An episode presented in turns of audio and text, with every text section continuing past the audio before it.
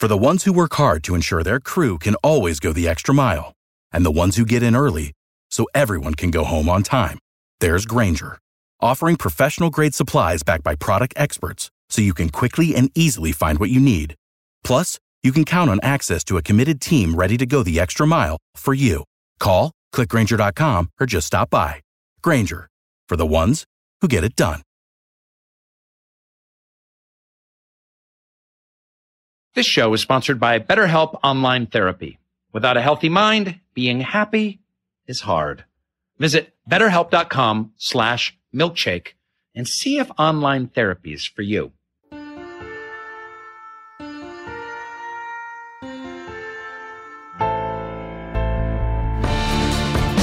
Welcome to Metaphysical Milkshake, the show where we go deep, we get weird, and we search for the meaning of life along the way. Presented by Kast Media and Soul Pancake.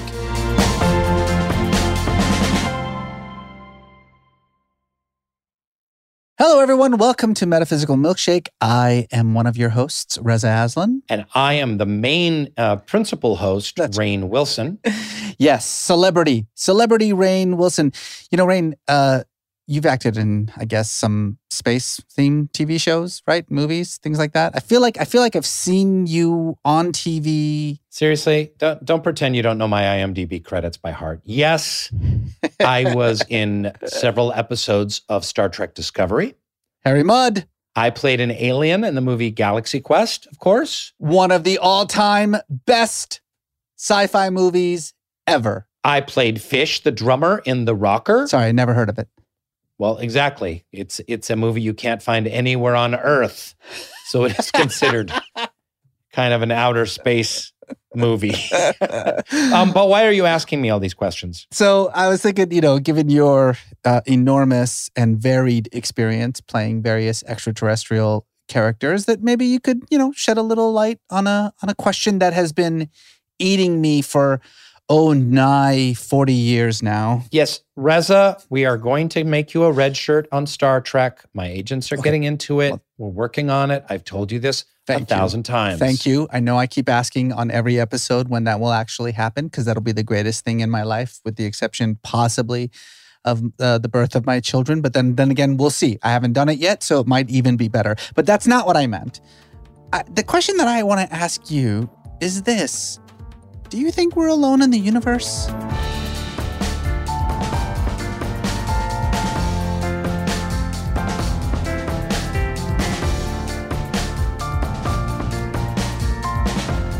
Of course, we are not alone in the universe. What a preposterous and arrogant statement. Do you mean to say that all of the billions of stars in the Milky Way galaxy, and then there's billions and billions of galaxies beyond the Milky Way galaxy, that we're the only like evolved life form that grew that grew out of you know protozoa and spermatozoa to become sitcom actors? Give me a break. I mean, honestly, it is a stupid question. I mean, I was trying to pretend like maybe it's a it's a question that, you know, well, I, there's two sides to this. There's not two sides to this. Well, it's yeah, again, it's the scientific consensus, which is, uh, you know, in some ways good and in some ways poppycock, which is, well, show us the proof. And it's like, we don't have the proof yet.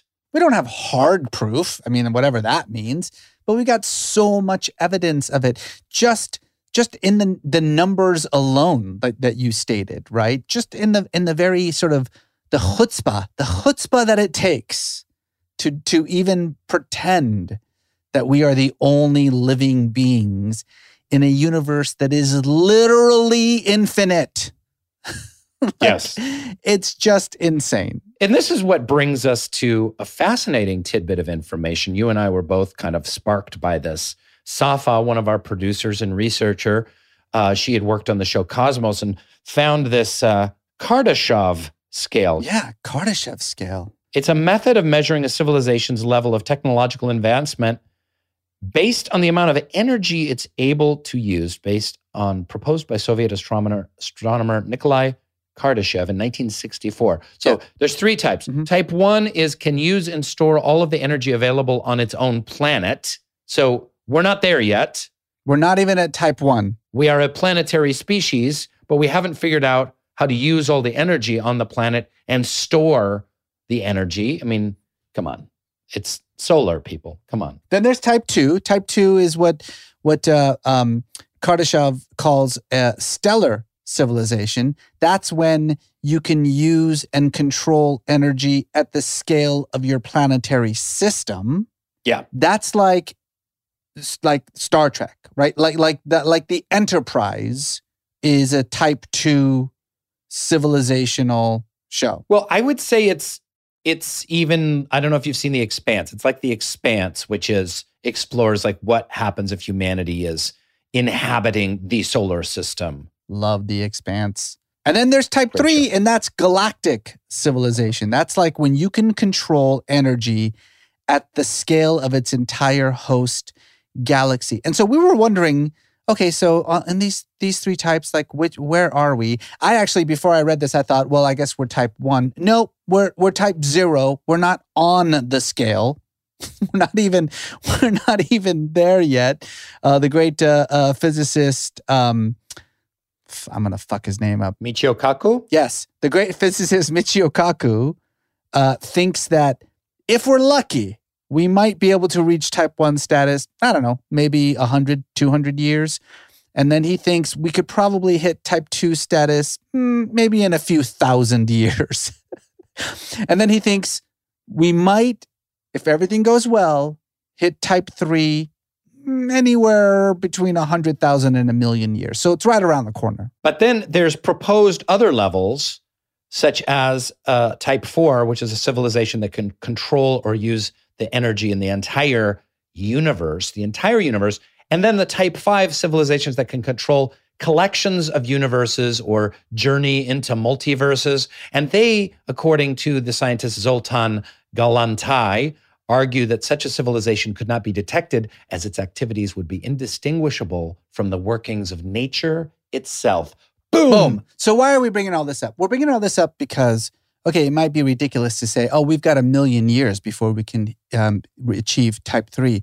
You know, the universe is 14 billion years old, right? So, and human spe- the hum- uh, us Homo sapiens were what 200,000 years old.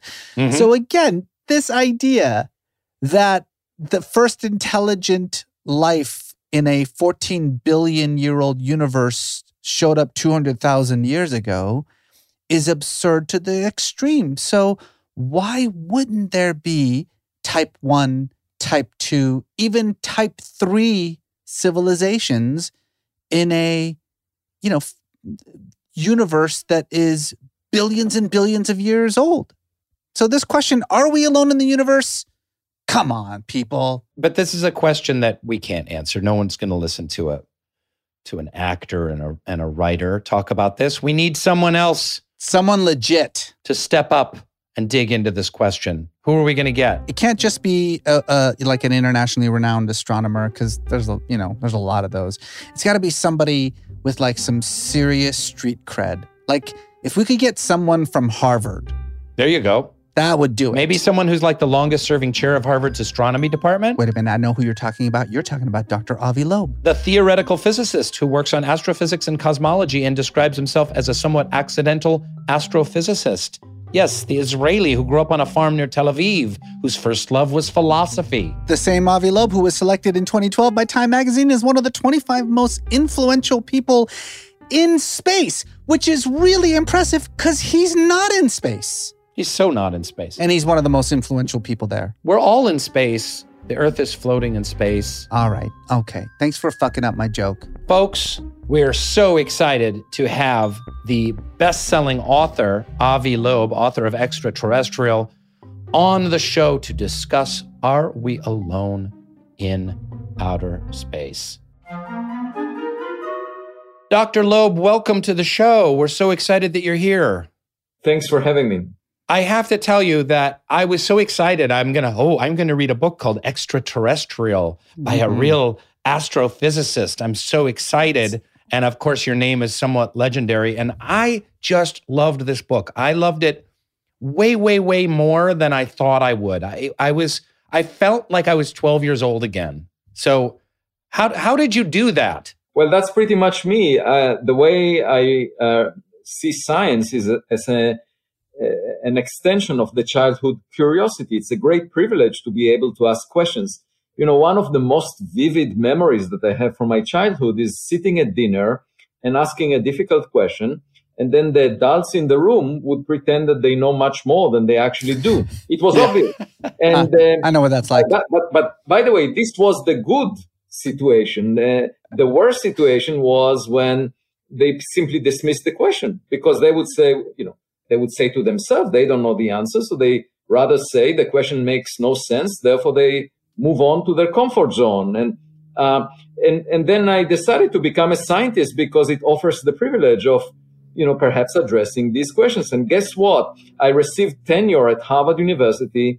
For nine years, I've been the longest serving chair of the astronomy department at Harvard. And I face a very similar situation. It's not as if uh, going to academia improved the conversation. There are still a lot of my colleagues that are pretending they know much more than they actually know. and yeah. they dismiss a question to which they don't know the answer. That's pretty much, uh, yeah, that's pretty much academia in a nutshell. You went to Harvard. You know, interestingly, uh, just a fun fact about this particular uh, podcast episode that two of the three people on it um, uh, went to Harvard, um, and, oh. and, one of us one of us did not. Uh, I'm talking about Rainn, by the way. Rainn, Rainn, Rainn went to Santa Monica Community College. It's referred to as the Harvard of Santa Monica, right? Well, the places you go to are not a reflection of um, your your your yourself in a way. I mean, not uh, true. Of course, you benefit from being around, but uh, you know the most important thing is um, really uh, what you make of yourself rather than uh, the places you go to. Thank you. Thank mm. you. Two of the three of us are internationally recognized enormous celebrities. Thank you. Um, Thank you, Rainn. But I really but appreciate Dr. Loeb, that. I, I studied clowning. So I literally like studied clowning. I like I wore a nose. he went face. to a clown college, and I'm not talking about Princeton. Oh, hey, so you got a lot of attention, Dr. Loeb, from the the unorthodox, shall we call them, theories about an interstellar object that passed through our solar system a while back called Oumuamua. You don't have a there's pictures in here, but um, we can show a picture maybe up on the screen up here on YouTube. Um, so let's start at the very beginning. What is and what was, for those listeners who don't know, what was Oumuamua? And why do you think it may be a sign of extraterrestrial life? Well, Oumuamua was uh, the first object that we spotted near Earth that came from outside the solar system. And we knew that it came from outside because it was not bound to the sun. It, it moved too fast to be bound to the sun. All the previous objects we saw in our vicinity are bound to the sun. Like, for example, the Earth moves around the sun, and so, so are the rest of the planets. And asteroids and comets that we see all the time.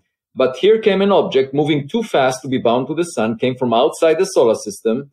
And uh, of course, the first thought that came to the astronomer's mind was that it's just like the objects we've seen before. You know, so just like, uh, you know, when a caveman sees a cell phone, the caveman thinks, oh, it must be a rock of the type that yeah. I played with throughout my life. Uh, just a shiny rock, maybe a little different. So the astronomers collected data, and I was among them. Um, and um, to me, it was intriguing because I didn't expect any rock to come into the solar system and be spotted by this telescope in Hawaii, uh, Pan-STARRS, that discovered this object. It was given the name Oumuamua because it means in the Hawaiian language uh, a scout, a, a, messenger from far away. But um, uh, to me, it was intriguing because we calculated how many such rocks we expect to arrive, and uh, we forecasted that none would be seen by Pan-STARRS, and here there was one. Uh, and then, as uh, uh, as the astronomers discovered it, they thought it must be a comet. You know, a comet is a rock covered with ice, and when it gets close to the sun, the ice evaporates. You get a cometary tail of gas and dust around it. But there was nothing around this object, nothing visible. And then the Spitzer Space Telescope looked very deeply, couldn't see any uh, even traces of, of carbon based molecules. So it was clear that this is not a comet. So then astronomers said, okay, well, maybe it's just a rock without any ice on it. And then uh, the object was tumbling every eight hours, the amount of light that it reflected from the sun changed by a factor of 10. And that meant that it has a very extreme shape and uh, most likely a flat shape, pancake like, uh, if you were to fit the variation in reflected light. And so that was very unusual, very strange. We don't see very often objects that are 10 times longer than they are wide and are flat. You know, that we don't see rocks like that, asteroids like that. And then the most peculiar thing is, uh, as the object was moving um, near us, uh, it was pushed away from the sun um, by some force, uh, mysterious force, in addition to the force of gravity acting on it. And because it was not evaporating, there was no. Without the ones like you, who work tirelessly to keep things running, everything would suddenly stop. Hospitals, factories, schools, and power plants, they all depend on you. No matter the weather, emergency, or time of day, you're the ones who get it done. At Grainger, we're here for you with professional grade industrial supplies. Count on real time product availability and fast delivery. Call clickgrainger.com or just stop by. Grainger for the ones who get it done.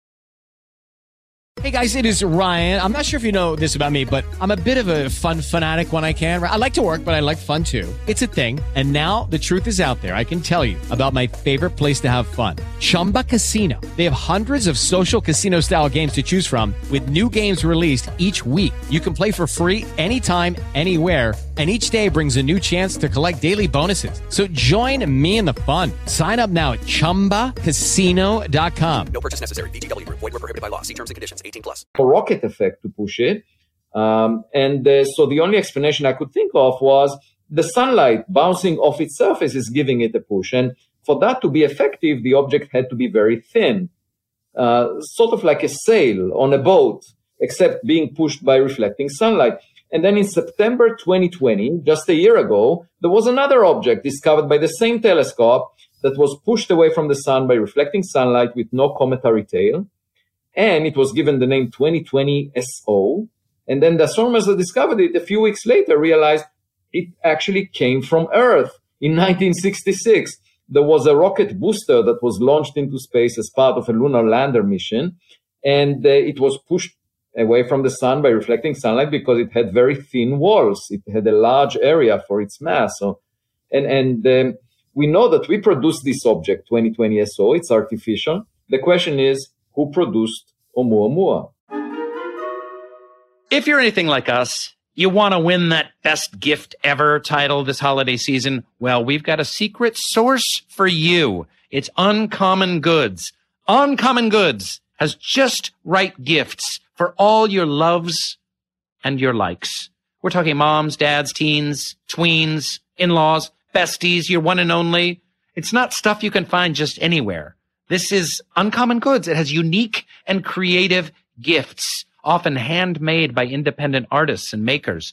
And they have gift guides to help you match the right gift to the right person. Uh, there's so much cool stuff on here. Uh, Reza, I know you're a big fan. Oh yeah, are you kidding? I mean, I I have like so many nieces and nephews, and they're like constantly having birthdays, which is so weird and annoying. I actually went on Uncommon Goods, true story. I was like, all right, I'll check this out. Like, you know, give me some ideas on common goods. And I was like, okay, so girl and, you know, age group.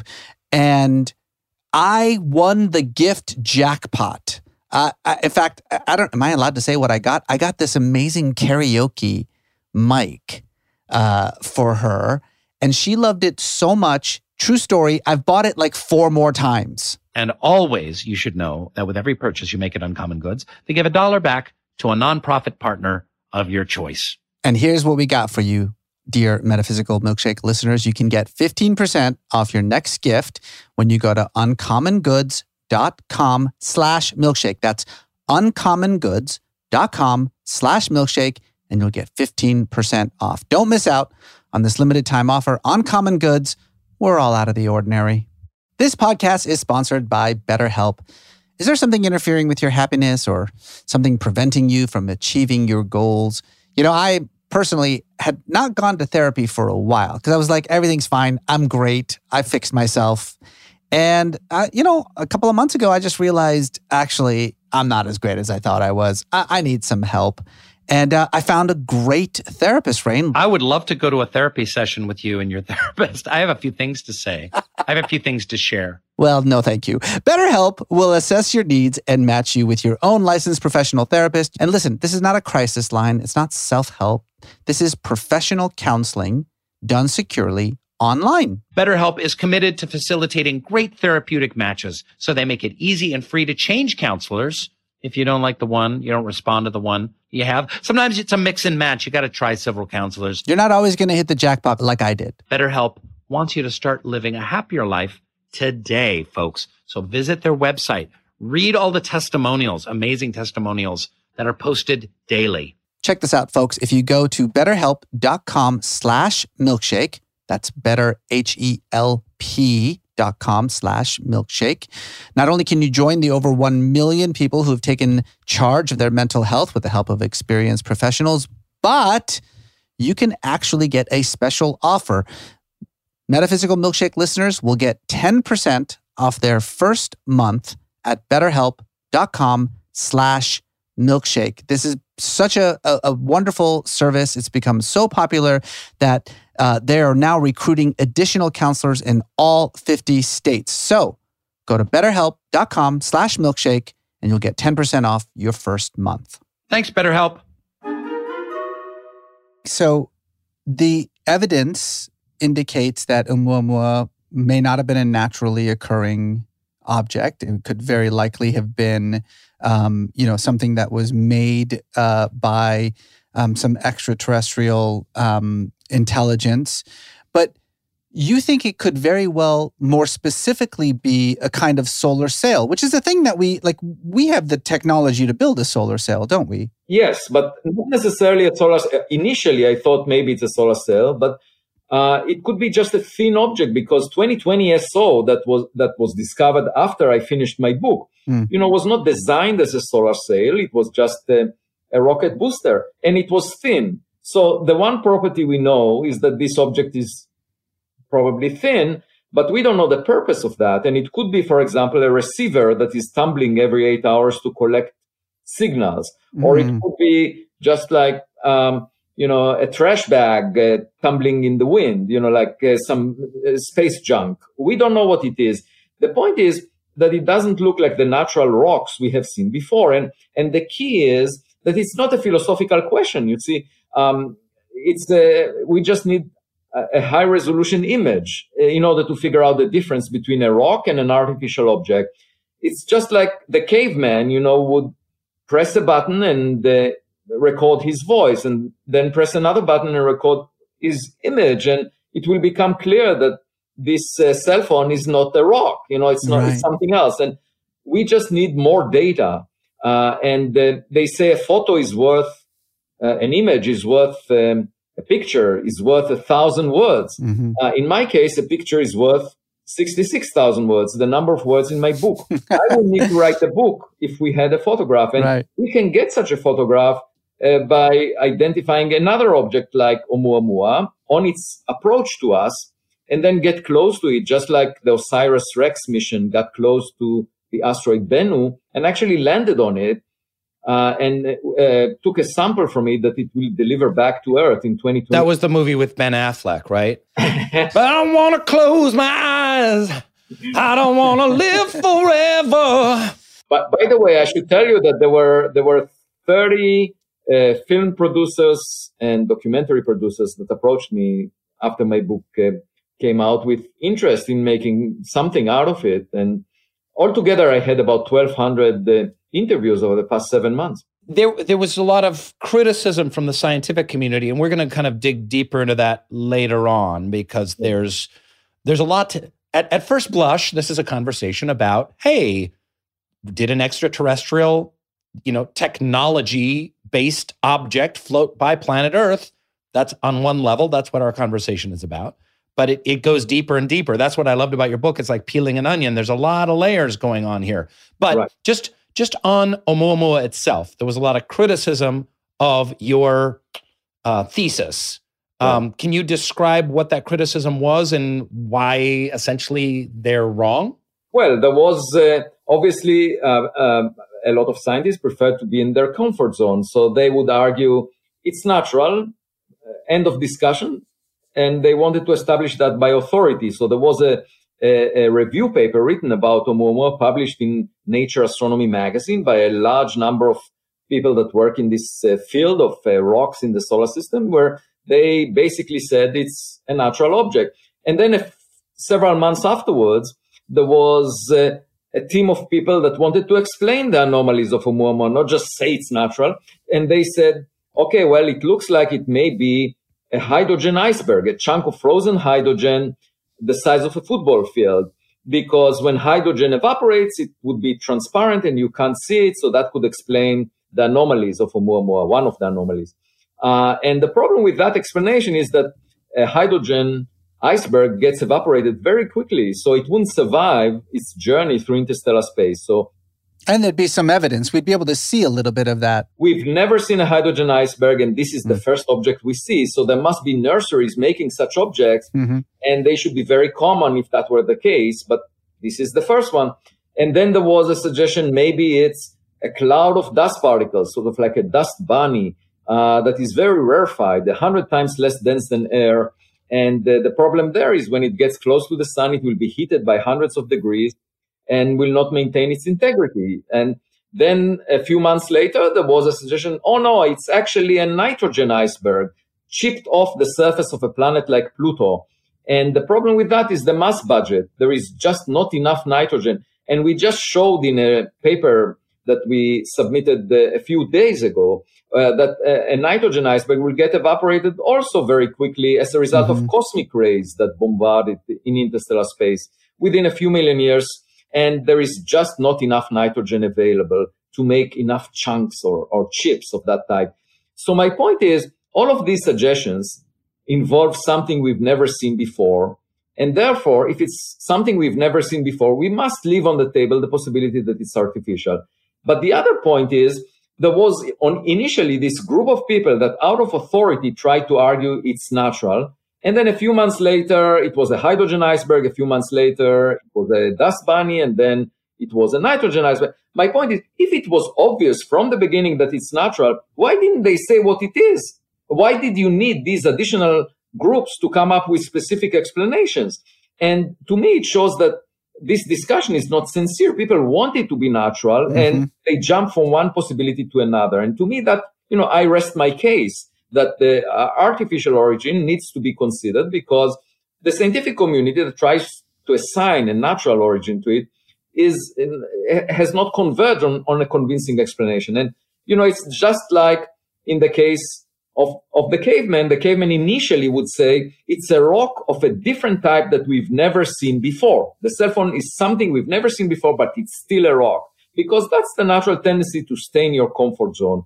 And to me, you know, science should be guided by evidence. Uh, there was also a philosophical paper by a philosopher that was published in Nature Astronomy just a few months ago saying that based on philosophical reasoning, it has to be natural.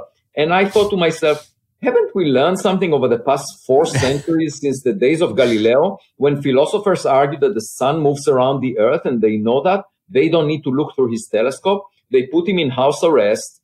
Today, they would have canceled him on social media. and uh, uh, that didn't change anything about the orbit of the earth around the sun. You know, the, the reality doesn't care what we say, how many likes we get on Twitter. You know, we can decide not to look through our windows and argue that we are alone, but that will not get rid of our neighbor. This brings us to one of the big points that we wanted to cover, and it's one of the essential foundational points of your book.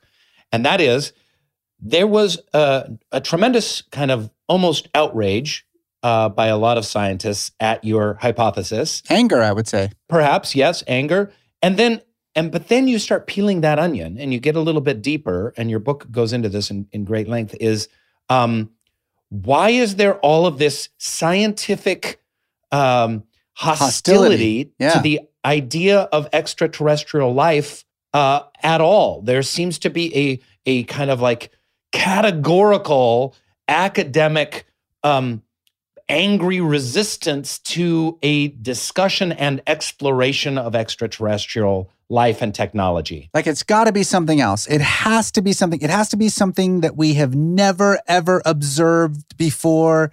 It has to be something that there is literally no proof of its even existence before we would even bother to contemplate the possibility that it's it's extraterrestrial. Yeah, eh, but to me, it's a, a really relatively straightforward. You just need a high resolution image that shows you that the, the cell phone is a, is a technological device and not a rock. Okay, so see, but but see, Dr. Loeb, see, this is where I disagree with you. I I, I get it. A picture is worth a thousand words. I, I can't help but think that if we got the most incredible photo of of Oumuamua and it looked like a flat metal pancake people would say, well, maybe it's something that we haven't seen before, but it's but it's this or it's that. We can land on it and push press buttons. It's a learning experience, just like the caveman would eventually learn. But let me first explain the phenomenon. You know what we are talking about. Why is there this resistance? And the first element of that is similar to my daughters. You know, when they were young, they were at home and they thought that they're the smartest in the world, and because they compare themselves to the family members and then when I took them to the kindergarten on the first day in the kindergarten, you know, they were shocked to see kids that are smarter than they are. And obviously, if I were to ask them, they would say, we never want to go to such a kindergarten because we prefer to continue to maintain the notion that we are smart. So obviously it touches on people's ego to imagine something superior to our civilization, you know, so they prefer not to know that. Mm. Um, and that, that's aspect number one. The second one is people prefer to stay in their comfort zone. So when you talk about evidence that will take them out of it, uh, they feel uncomfortable. Uh, and um, they don't want to look at that evidence. And um, I, the thing that is frustrating to me is that there is this, conser- uh, this conservative approach uh, uh, about Oumuamua, but at the same time, you have a whole culture of theoretical physics which is based on notions that were never tested such as extra dimensions, the multiverse, mm-hmm. string theory, and that is accepted as part of the mainstream because people can do intellectual gymnastics and mathematical manipulations that demonstrate that they are smart. And they actually prefer not to have experimental tests because then they don't put any skin in the game. They right. cannot be proven wrong. Big news in shoes, folks. Rothy's is now selling men's sneakers and men's driving loafers. Even more big news. They just launched premium merino wool shoes for fall. And today it is in the fall. Merino wool is nature's perfect material, soft, comfortable, machine washable, and sustainable, available in cool colors and classic styles you'll want to wear everywhere. And if that wasn't enough, Rothy's just launched their first ever collection of accessories for men. We're talking wallets, carry bags, card cases, Rothy's is all your everyday carry essentials. No more worrying about keeping your wallet clean after weeks of wear. Rothy's wallets are fully machine washable too, Rainn. Rothy's men's shoes are made from 100% recycled materials, even the laces. No wonder that Rothy's best selling men's shoe, the driving loafer in navy, gets a five star review from almost every customer. And I, I'm not wearing them right now. I can't show them, show them off to you, but because you're not driving you don't have to be driving to wear the driving loafer in Navy, although that's a good idea. I wanted to see what all the five star reviews were about. I ordered a pair, and yes, indeed, I'm not, I don't think of myself as a loafer guy, but they're so comfortable. So, to help you welcome fall season in style, Rothy's is doing something special. That's right. They gave us the chance to share this super rare opportunity with our listeners for a limited time. Right now, you can get 20 bucks off your first purchase if you go to rothys.com slash milkshake. That's R O T H Y S dot com slash milkshake. Head to rothys.com slash milkshake to find your new favorites today. Without the ones like you who work tirelessly to keep things running, everything would suddenly stop. Hospitals, factories, schools, and power plants, they all depend on you. No matter the weather, emergency, or time of day, you're the ones who get it done. At Grainger, we're here for you with professional grade industrial supplies. Count on real time product availability and fast delivery. Call clickgrainger.com or just stop by. Grainger for the ones who get it done. Hello, it is Ryan, and we could all use an extra bright spot in our day, couldn't we? Just to make up for things like sitting in traffic, doing the dishes, counting your steps, you know, all the mundane stuff. That is why I'm such a big fan of Chumba Casino. Chumba Casino has all your favorite social casino style games that you can play for free anytime, anywhere with daily bonuses. That should brighten your day a little. Actually, a lot. So sign up now at chumbacasino.com. That's chumbacasino.com. No purchase necessary. VGW Group. Void were prohibited by law. See terms and conditions. 18 plus. My point is simple, you know, and that is Bernie Madoff. Uh, if um, you know Bernie Madoff had the beautiful idea that if you give him money, he will make more of it, irrespective of what the stock market does. And it was be- a beautiful idea for him because people gave him money. It was a beautiful idea for the people that gave him the money because otherwise they would never give him the money. But when did things go wrong? When those people asked for their money back. At that point, he was put in jail. And that was an experimental test of a beautiful idea. So my point is experimental tests are not a nuance. They are really fundamental for the way we learn about reality. And, uh, and if you don't want to be trapped in a Ponzi scheme, you have to have experiments that test your ideas. So you have this community of theoretical physicists that believe in ideas that cannot be tested in their lifetime. And that is accepted as part of the mainstream of physics. And at the same time, you have a conservative community of astronomers that are not willing to look at evidence that looks anomalous and allow for the possibility that we are talking about an artificial object, which is basically saying, oh, maybe there is something like us somewhere else, you know. So that to me is not very speculative, if you ask me. But for them, it sounds really extraordinary. Okay. But the point is, it should remain as a possibility on the table that something like us exists elsewhere because we see planets like the Earth elsewhere. You know that? Yeah. It's not such a stretch. And it's not as much of a stretch as talking about extra dimensions that we've never seen before. Right. So how can the two communities exist, coexist? It's because both of them don't want to pay attention to evidence. The one that of, Yeah. of theoretical physics doesn't want evidence because it will basically could prove it wrong. And the second community of conservative scientists prefer to stay in their comfort zone. They don't want to look at anomalous evidence. So both of them have a common thread running uh, between them, and that is let's not pay attention to evidence. And uh, I find that problematic because science is supposed to be guided by evidence, and we are talking about people in academia that are supposed to be open-minded. You know, then you have the government talking about objects that are not understood that perhaps could be extraterrestrial in origin. So the government, the most conservative organization, is talking about it. How is it possible that scientists would not talk about it? So, Yeah. um, you know, so that I think is the underlying um, reason for why. Uh, now, there is also the fact that the public cares about it so much, and there is science fiction, uh, you know, literature that uh, says nonsense about this subject. Some of it, not all of it. And uh, my point is, you know, a thousand years ago, there were people saying nonsense about the human body. They were saying the human body has a soul, and therefore anatomy should be forbidden. Now imagine if scientists would say, okay, this is a controversial subject. Some people say nonsense about it. We don't want to discuss it at all. We don't want to deal with the human body. Forget about it. Let's just ask how many angels can sit on the tip of a pin. That's a fascinating question. We can show that we are smart. We don't want to do anatomy. Suppose that Yeah. was the approach, just like string theory today. So if that were the approach, where would modern medicine be?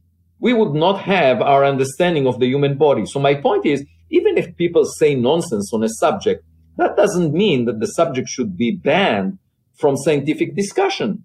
We can approach this subject in a scientific fashion. For example, we can collect better data that will clarify the nature of an object like Oumuamua, the nature of unidentified aerial phenomena. Let's approach it as scientists. Yeah.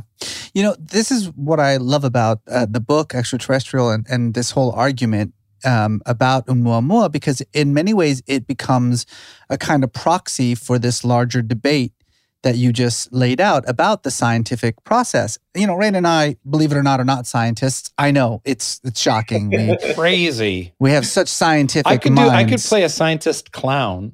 Yes, yes, you well, are. you might not be very different from some of my colleagues. so look at that. Oh! Hello. and by the way, I love that you've compared scientists to kindergarteners, A, and B, Bernie Madoff, and now clowns. also also cavemen also a little bit of cavemen um but but you know one of one of the sort of basic most obvious principles you know about science that we learn all the way back in grade school is this notion of occam's razor which is you know the simplest solution is often the most you know uh, correct solution and but here's the thing that and what what gets me is that the simplest and most likely answer is that we are not alone in the universe. The the simplest and most likely answer is that um, you know the out of the hundreds of billions of habitable planets, you know, in the universe,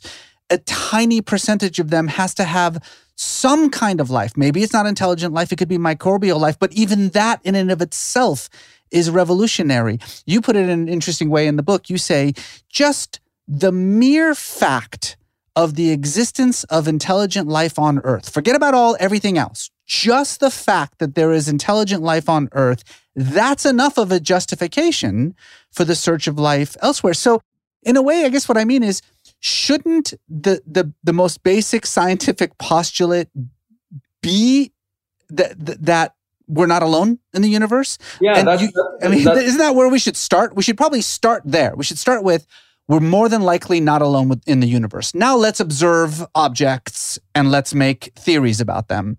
Right. I mean, we tend to believe that we are special, unique, and important. And uh, the truth is that whenever we tested that, it ended up being wrong. So we thought that we are at the center of the universe. Uh, you know, the ancient Greek philosopher Aristotle had a world model of that type, and people believed him for a thousand years because it flattered their ego. But now we know that the universe is 10 to the power 26 times bigger than our body, and we are not at the center of it, uh, of this stage. Uh, and moreover, you know, we are like actors born, uh, put on a stage. Um, and the, the stage is huge. We are not at the center of it. And the play has been going on for 13.8 billion years since the Big Bang. So it's clearly not about us. And moreover, from the Kepler satellite, we now know that about half of the sun-like stars have a planet the size of the Earth, roughly at the same separation. So even what we find in our backyard is not unique to us. So how dare we think that there is nothing like us or nothing existed like us in the past? You know, most of the stars formed billions of years before the sun.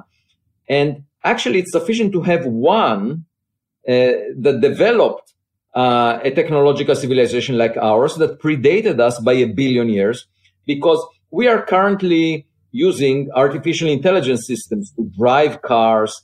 They will make medical decisions in the future. Just imagine sending an AI system into space that is equipped with the ability to uh, repair damaged parts and perhaps replicate itself out of raw materials that it finds on another planet.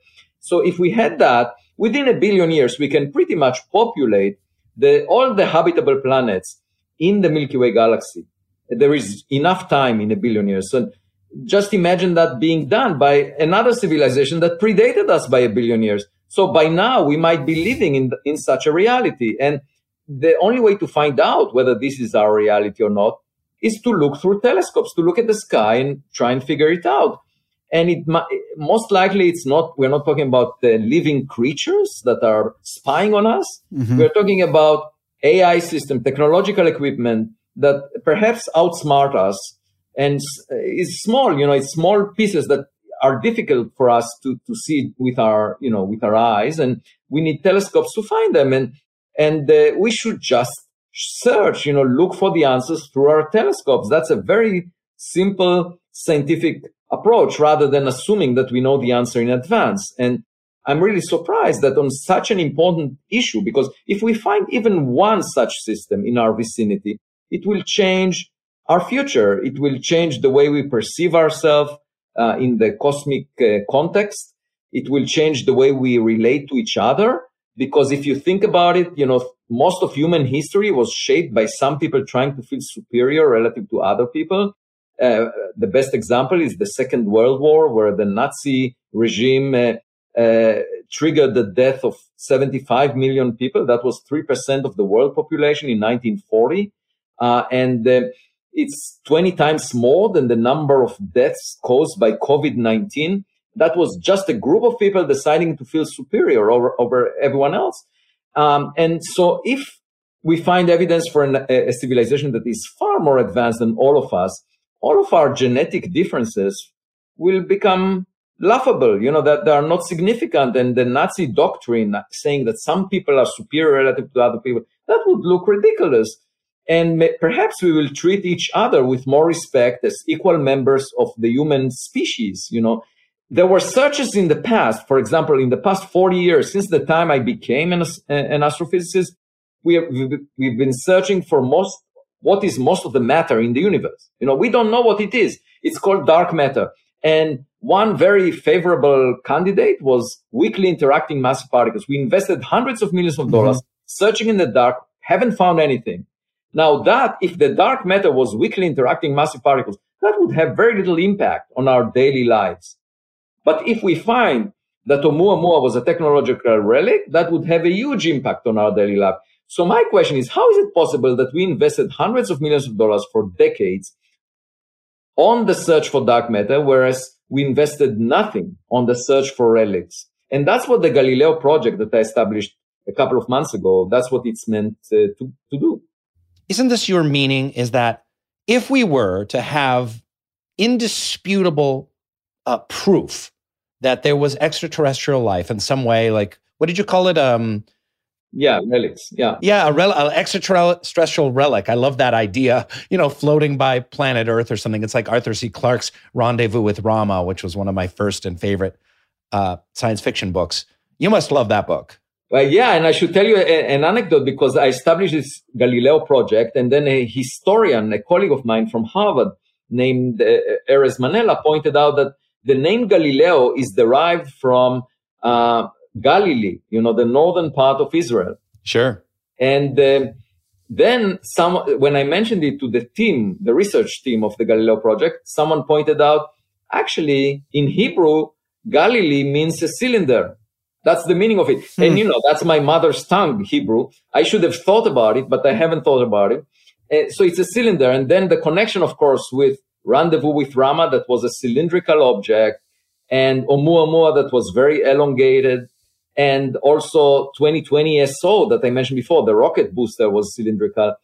So we are talking about cylindrical objects, and it turns out there is a connection to the name Galileo. But isn't what you're saying is that if we were to find extraterrestrial relic of some kind, the conversation immediately shifts big time from oh, our nation is better than your nation, or Russia is this, and China versus the US here, and, you know, and, and climate change. And all of a sudden, all of a sudden, 7 billion human beings go, oh, fuck, we're a species.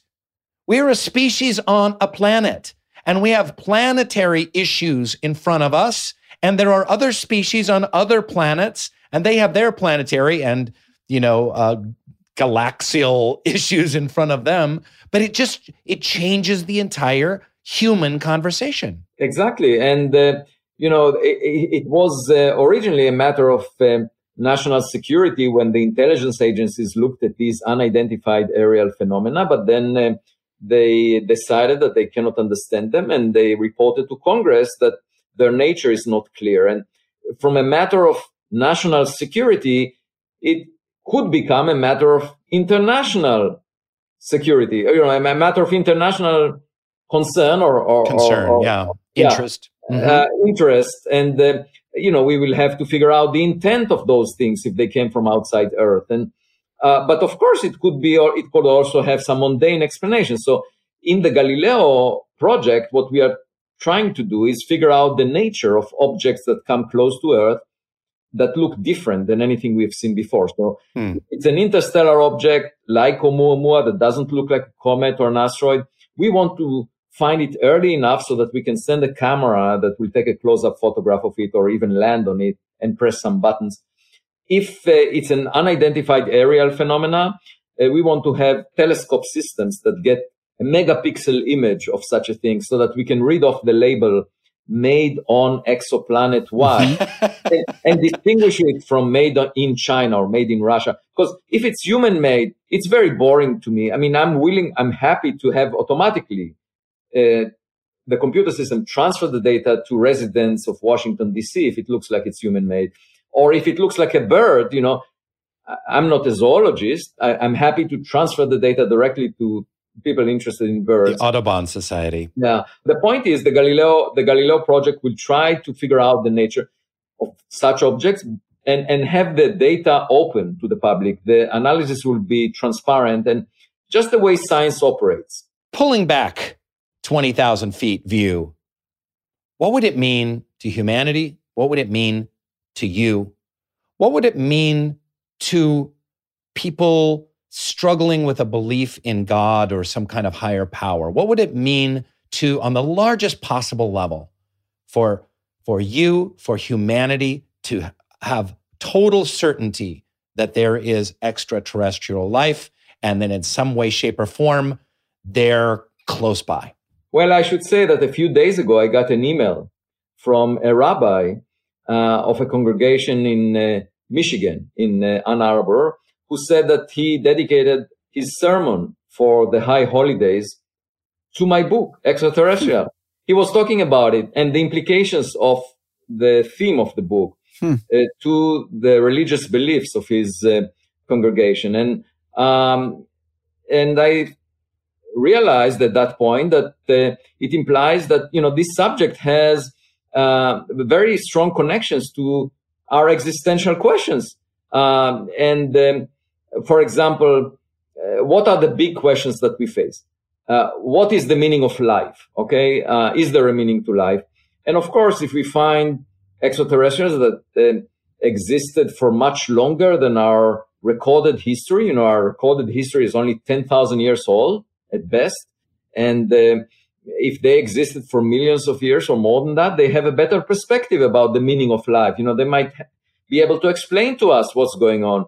Um, another question is uh, what happens after death, you know, and uh, and that question may lose its relevance or its urgency if they know about technologies that can prolong our lives to be thousands of years, millions of years. We would not worry so much about death at that point.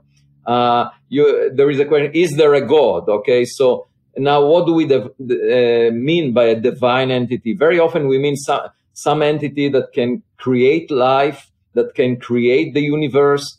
And, you know, as sufficiently advanced technological civilizations, they can do that.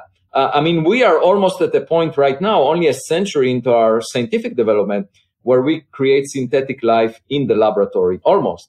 So just think about a civilization that had technology, technological development for a, a, a, thousand years or a million years. They might be able to do everything that we assign to what we call God. And, uh, you know, it would look like magic to us. They can do it. Uh, so they may be it. That's what I'm saying. Aliens might be God. Is that what you're saying? Well, they might be an approximation to God. But I should tell you, uh, speaking about that, sounds more like Q from Star Trek. no, I mean it's real. Just think about how we would look to a caveman, right? So we would look like godly uh, in terms of our abilities to do things. And well, Rainn would look like a caveman. I so. should tell you that a few months ago there was um, I was contacted by a magazine in uh, uh, Brooklyn uh, called Ami of the Orthodox community, and they wanted to do a cover story about my book about uh, what we are discussing. And uh, then a colleague of mine from Harvard, the Stephen Greenblatt, who saw the story, said it looks like the Orthodox are more open-minded to the possibility that extraterrestrial exists than your colleagues. Yeah, right. Uh, and, and the other thing I should say that is that when I spoke with uh, religious people, many of them say, in, in, irrespective of the religion, I had a Muslim uh, woman actually send me an email this morning. She, was saying that she was fascinated by the content of my book and that she report, you know, she wrote a a review of the book, um, and she's an assistant professor at some university. Um, and uh, in all religions, I hear people that uh, say that it's, it doesn't pose a problem for them in terms of their belief. And uh, you know that that is interesting. I, I don't think it's necessarily in conflict. If you go a, few uh, centuries back, it was in conflict with religion because there was a guy named Giordano Bruno. You may have heard about him, uh, and he argued, you know, the other stars that we see in the sky. He said, you know, they might be like the sun, and uh, therefore they might have a planet like the Earth. Therefore, there might be life on them, and then he was burnt at the stake for saying mm. that. Now, people didn't like him, but um, aside from yeah, he was an asshole, but still, uh, yeah, he was a very abrasive person. But but aside from that, the issue was really for the clergy. The issue was that um, they believed that um, uh, you know uh, when people sin, that uh, Jesus would come and save them ultimately, and therefore, if there is there are other people on other planets, then you have to have Christ go there. And you basically need duplicate copies of Christ visiting all these other planets. And that was too complicated for them to imagine billions of copies of Christ going to all these different planets at different times and, and, and doing what, you know, saving those other beings from their sin. And so that's why they burned Giordano Bruno, you know, and, um, uh, so there was a problem to some people in the past, you know, in terms of their religious belief, but I don't think it's necessarily the case now, uh, based on what I hear from religious people. And yeah. I think it would be really fascinating for us to realize that, you know, we have brothers and sisters out there. Yeah, and I think I think that um, slowly our collective consciousness is changing that way. You know, I've I've noticed just even in the last decade or so, uh, the idea that we're not alone in the universe has become almost kind of prosaic and and accepted. You know it's become it's become mundane except among scientists. Uh, so maybe that's they're the next one to come. Uh, professor loeb thank you so much for coming on the on the program. It's now time for a lightning round. We're going to ask you a series of super quick uh, but sometimes profound questions. We just want to get your first response the first idea, thought, gut feeling that comes to your lips, uh, just let it out and let us get to know you a little bit better. If you could yourself colonize Mars, would you? Not colonize, but go there. Yes, I would go there. Well, this it's not a return trip, Professor. Like it's it's, it's a one way trip. Yeah, but uh, you know, I enjoy going uh, exploring nature that was not uh, spoiled by people. And to me, right. Uh, space is that kind of um, realm. And, uh, you know, I live not far from where Henry Thoreau went to Walden Pond for a year and uh, out of uh, city life and, um, um, you know, preached for going back to nature. And I f- feel the same way about, you know, going to space because we pretty much spoiled everything on Earth by now. Okay, if Hollywood is making a biopic about your life, what would it be called and who would play you? Brad Pitt will play me based on uh, my wife's preference. and um, um, it will be called um, The Wonder of Avi Loeb. What about, I got an alternative title Frontal Lobe. if you could trade places with anyone in the world, who would it be? I would trade uh, with someone that uh, will go to space, uh, an astronaut, um, uh, but not on the mission of uh, uh, Branson or, or Bezos, you know, because they basically just lifted their body by 1% of the Earth radius. That's not very impressive. They, they weren't even in space, were they? That's not technically space. And I should say, you know, showing off in space is an oxymoron because space is vast. You can't be bragging about going at 1% of the Earth radius. The universe is 10 to the power 19 times bigger than the Earth radius. What's one skill you wish you had? Uh, playing music. Mm. What's one thing you would change about yourself? Uh, being uh, perhaps uh, better understood. Uh, maybe if I can convince and get into the skin of other people so that the, I can make my argument not the way I see them, but the way they see them. What's one book that changed your life? Uh, Jean Paul Sartre, um, uh, one of his books um, uh, definitely uh, changed my life on existentialism. What's one thing that most people like but you hate? Yeah, uh, uh, being loud in a social occasion. Uh, and uh, I should say the first day in school, which I mentioned in my book, you know, I, I came to the room, uh, the classroom, and all the students were jumping up and down. And I was looking at them trying to figure out why are they doing that? And then the, the teacher came in and said to everyone, look at Avi, how well behaved he is. Why can't you all be like him? And I wanted to explain to her, I'm not well behaved. I'm just trying to figure out why they're jumping. And I couldn't figure it out. That's why I didn't jump myself. That's a metaphor for my career. So right. Okay, you have your shirt off, your torso is oiled up, and you're facing an oiled Carl Sagan in a wrestling match. Who wins? I win. And then finally, Professor Loeb, uh, what is your life's biggest big question? Are we the smartest kid on the block? That's a very simple Mm. question, and it follows on the experience with my daughters that they, when they went to the kindergarten. Jesus Christ, I hope we're not the smartest. One reason I seek intelligence in space is because I don't often find it here on Earth. Professor Loeb, this has been an honor and a pleasure. And uh, everyone, please check out his amazing book, Extraterrestrial. Extraterrestrial, it's fantastic. Thank you for coming on Metaphysical Milkshake. Thank you for having me. It was a, a great honor and pleasure. Fascinating. Wow, Yeah. that was so cool. And you know the thing is is like you you you have no choice but to take him seriously because he's like a legit scientist. You know, he's not like a TV scientist. We dug into his bio a little bit early on, but the number of papers he's published, like the esteem in which he's held, uh, really, really incredible. And boy, I, you know, I had never, I've considered a lot of life's biggest questions before. And as a sci fi nerd, I certainly have thought about extraterrestrials, but I hadn't really sat with that question of like, if something, let's say, was floating by and we went up and we landed on it and it had alien technology and language and stuff we'd never seen before, it was irrefutably alien. What would that mean to humanity, to every person on this planet?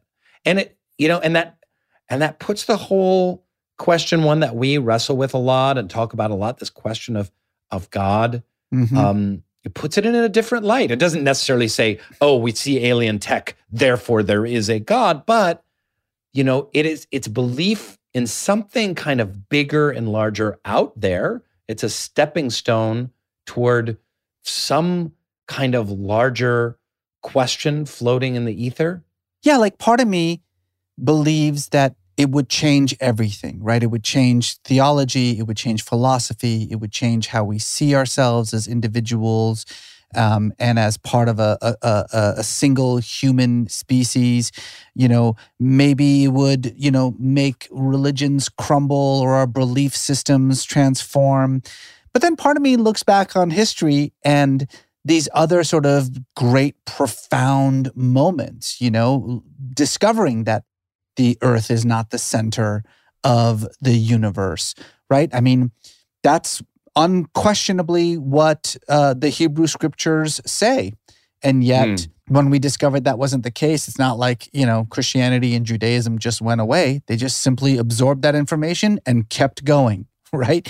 That's why part of me feels like it's true what you guys were saying about how you know if we had if we had definitive proof of alien life man you know it would force us to change everything. And part of me thinks maybe. Part of me also thinks yeah i've had a lot of times in my uh, you know 30 years of living in this world i'm 32 for 30 31 for pe- people who who don't know. Yes, Um, yes, you are. and there have been many, many moments of nothing will ever be the same after this again until the following weekend when everything will be Yeah. exactly the same again. Um, well, I kind of I kind of feel like it's that way with climate change. Like climate change is kind of irrefutable. What's changed? Look outside. Nothing. you and I talk about this all the time. In fact, we we we had a, an amazing conversation with Elizabeth Kolbert. Please go back and listen to that episode, folks, uh, in which we were like, maybe what we need is that big, gigantic, catastrophic thing before people start taking it seriously. And we have one of those every weekend. I know. Fire tornadoes. We've got fire tornadoes Fire now. tornadoes. Well, not to mention that the June report from the US government with all that video footage and uh, all those testimonies of these like dyed in the wool conservative military pilots, like w- we have the proof. The proof is Yeah. there. But let's be let's be a little more hopeful. All right, let's be a little more hopeful. Let let's dream a little bit. Does does does proof of alien life, Reza, for you, does that lead to God? Does that tiptoe down the divine path? it doesn't really change my spirituality because my spirituality isn't um, confined to this kind of anthropocentric idea, you know, that like we humans are the reason that God exists. Like, if that's what you believe, if you're the kind of spiritual person who believes that, you know, uh, proof of the existence of extraterrestrial intelligence disproves God, well, then I've got a problem with your view of God, right? Because if your God, if your God is a solar system God, Is contingent. yes, Yeah. my Yeah. God only controls this particular solar system, but not any other solar system. You know, that's your problem. But I also, you know, I also recognize that we sometimes give religion kind of short shrift when we talk about these things. The truth of the matter is that, you know, most religions uh, and religious people are are eminently open to these ideas, right? Pope Francis made headlines when he said that he would baptize Martians, right? if Martians suddenly show up, the Pope was like, "Well, sure, I'd baptize them, no problem." Take me to your leader. We believe in Jesus and accept him as our Lord and Savior. Yeah, I mean, uh, Avi Loeb talked about how uh, Orthodox Jews even, you know, uh, love his book and and have a concept of the notion that the universe is populated with infinite amounts of life forms, and that you know that the God would be the same God to all of those things. Islam has a similar view, right? There's a there's a great um, verse in the Quran that says all things in the heavens um, are uh, Allah's. That it, it- you know, so implying that notion that God's rule extends way beyond just this one planet. And I mean, the Baha'is feel the same, don't they? Yeah, there's there's tons of Baha'i quotes actually literally about this very topic. I mean, it, and it doesn't it doesn't skirt around the issue. Baha'u'llah, the founder of the Baha'i faith, says, "Verily I say, the creation of God embraceth worlds besides this world, and creatures apart from these creatures." Yes. So in a way, it's not. You know, I think a lot of people would think that the religious people are the ones who would be most, uh, you know, uh, against the idea of extraterrestrial intelligence.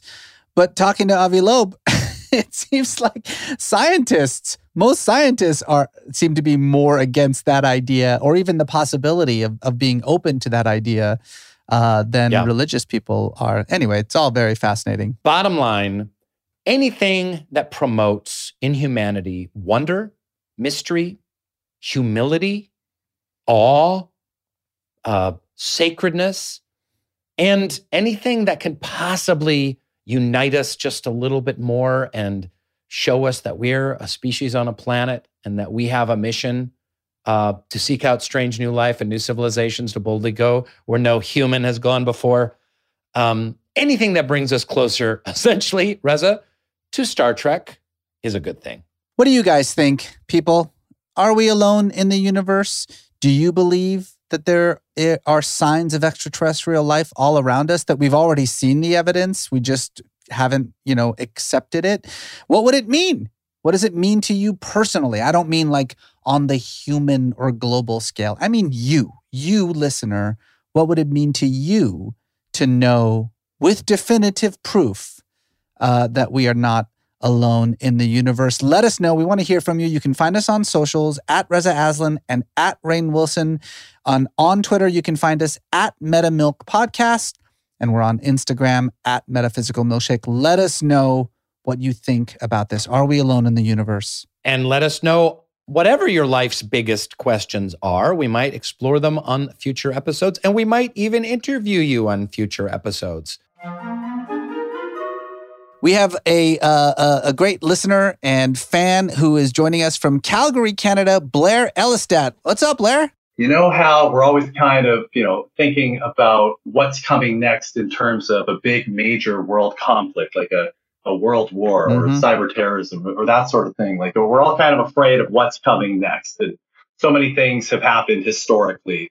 And, uh, you know, recently, of course, we've had the pandemic and, you know, we're all getting through that. But uh, I wanted to ask you guys about the thought of, um, how maybe there won't actually be something tangible like a world war happening that will be the next major conflict that we're facing. I think it's going to be more of an internal struggle, um, you know, as uh, society is dealing with, um, you know, trying to sift through and sort through all the endless tsunami of misinformation that we're receiving on a daily basis with social media, all the political partisanship, uh, polarity between parties. Everybody's finding something else to believe in, QAnon and all that. And it's, I'm kind of witnessing just uh, a major collapse uh, mentally with with people not really knowing what to believe in. And I wonder if that's kind of the next major struggle that we're facing as uh, you know as as people. Uh, uh as a society, like a more of an internal thing that we, we're all going to have to work through. And I wanted to get your thoughts on that. You know, all these movies that are like post apocalyptic and it's always about a zombie invasion or a nuclear war or, or a comet hitting Earth or some external force. You're saying, hey, maybe that's not what's going to happen. Maybe we are imploding from the inside. You know, maybe it's mm-hmm. it's a mental health epidemic and it's a conspiracy epidemic and it's it's it's kind of a, a cancer creeping up from within. Yeah. That's a great way of thinking about it because you certainly see both of those things happening at the same time. You're definitely tapping into, you know, a, a very real um, issue that I think people aren't talking about enough. I mean, look, the post World War II um, era was all about creating these interdependent relationships between nations that would make such a war uh, no longer feasible, right? The idea that we would ever have a world war again like that's just not in the cards. The the our the economy is so globalized and we are so dependent on each other. There's never going to be a war between america and china no matter what we say you know because both of our economies would destroy. We buy all our stuff from china they make all our stuff for the, for uh, us. So um, but what that has done in a very interesting way, to, to the point that you were making, is that by removing the sort of external threat, the external enemy, right? In this new, you know, we used, in the 80s, we were in this bipolar world. So it was very easy to be like, you're either on the side of America or you're on the side of the Soviet Union. But now we're in this kind of multipolar world, right? Where you can't really, in any clear sense, rally everyone to some external enemy any longer. And so, right. where do we find that enemy now? Internally, right? We find the enemy within because I think to me, part of like the human condition is that we define ourselves most easily in opposition to another right? I say this all the time. Rainn gets so sick and tired of, of hearing it, but it's very, very hard to say what you are it's very easy to say what you aren't, right? You just pick something and you're like, I'm not that and I'm not that. Well, it, you know, when it was like Nazis and communists, that was easy. But now that they're gone, all we do is look at each other now, right? And so part of, I think, the polarization and the anger and the demonization and the rise of these, like, as you were saying, these fucking QAnon craziness yeah. is all about trying to find some easy way to define ourselves without an external enemy and instead looking to an internal enemy. I think I think you know you're you, it's a, it's a really smart observation. I think that we have always had some really clear strictures and guidelines that have driven Western culture. And there has been incredible clarity. Like, let's conquer the West. And we have you know, manifest destiny and the American dream. And we're the we're the number one power in the world. And um, the list goes on and on. And now all of that stuff is kind of falling apart. So just like Reza said, and I think uh, and I never get tired of hearing you say it, Reza, quite honestly, because it's like, who are we? We have to redefine who we are in the world. Who are we? What are we about? Um, not it, manifest destiny is not going to work anymore. The American dream is not going to work anymore. Pro- increased profit year after year is not going to work anymore. Manufacturing um, in a country where people get $20 an hour is not going to work anymore. Like all of these kind of foundational elements of uh, especially Western and, and Canadian civilization um, are, are crumbling and we're facing the ashes and we have to rebuild, redefine who we are and what we're about. Obviously, you know, we know some of those answers. It's community, it's consultation, it's generosity, it's selflessness instead of selfishness, and and it's um and it's an it's an atmosphere of generosity rather than consumerism. Um, we could go on and on, but we're we're going to. I really feel like humanity is in its turbulent adolescence. And this particular 17 year old is one of those ones, and we all have them in the family, that is going to fall flat on their face, you know, addicted to smoking the rock and is need to, going to need to be hauled off to rehab. Um, Wow, your 17 was way different than my 17, but go on. that go wasn't on. my, that wasn't me. I'm just saying we all have someone in our family that uh, that that, Yeah. that underwent that, and that's what humanity is going to have to do to come out on the other side. I think it's necessary. I and I and I, you know, heaven forbid, I'm I feel kind of optimistic at what could come out of this. You know, I feel like look, we're we're in this incredible moment of transition and as a race, as a human race, and as you know, uh, uh, you know, especially in the the sort of wealthy uh, global north, um, and uh, you know, it's what we've got is unsustainable and maybe it'll take some kind of cataclysm either of our own making or of you know uh, a climate cataclysm. But we, we we're going to have to break this shit if we're going to put it back together again to make it through this century. So i'm i'm not all that pessimistic about what's happening right now. I think in the end uh, it's kind of a necessary thing. I, I, don't know how it's going to be resolved, but uh, I, maybe it's not uh, as, as bad as I, I think it is. It's not like I'm terrified in the direction that we're going, but I, I just I'm noticing how different things are now, and everybody's expecting history to repeat itself. I, I don't think that it will. I think we're facing new challenges now, and uh, we're going to have to learn how to adapt and uh, you know sort through those in, in a in a way that we've never had to before. But uh, thank you for those answers; those were fantastic, and I really appreciate the time. And if you like blair have some big question If you like Blair, if you like blair if you, comma, like Blair, Thank you. You can uh, go to Apple Podcasts or anywhere where you listen to podcasts, rate and review us, uh, write your question uh, in the comments, and uh, maybe we'll bring you on. And, and you can have the magical experience that Blair Elstad from Calgary, Canada just had. subscribe to Metaphysical Milkshake on our YouTube channel, and then you can watch our incredibly beautiful faces, my big, round, weird old face talking at you week in and week out. We're so happy to have you listening. Thank you, and we'll see you next week. Live long and prosper, everybody. Metaphysical Milkshake is executive produced by Rainn Wilson, Reza Aslan, and Colin Thompson. It's produced by Safa Samizadeh Yazd, Harris Lane, Mick Demaria, Hashem Self, and DJ Lubell. Kast Media is the production and distribution partner. It is edited by Tyler Newbold, audio mixed by Joshua Harris. Original music is composed by Jeff Tang. Uh, how many podcasts have you done in the last year? No, in the last seven months, I had um, 1,200 interviews, out of which I would say about uh, half are podcasts, Where does ours rank? near the top.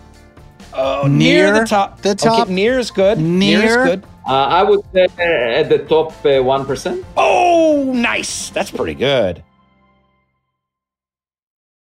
For the ones who work hard to ensure their crew can always go the extra mile, and the ones who get in early so everyone can go home on time, there's Grainger, offering professional grade supplies backed by product experts so you can quickly and easily find what you need. Plus, you can count on access to a committed team ready to go the extra mile for you. Call, clickgrainger.com, or just stop by. Grainger, for the ones who get it done.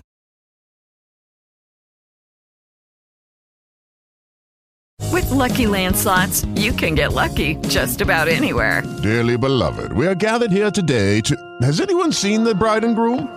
Sorry, sorry, we're here. We were getting lucky in the limo and we lost track of time. No, Lucky Land Casino, with cash prizes that add up quicker than a guest registry. In that case, I pronounce you lucky.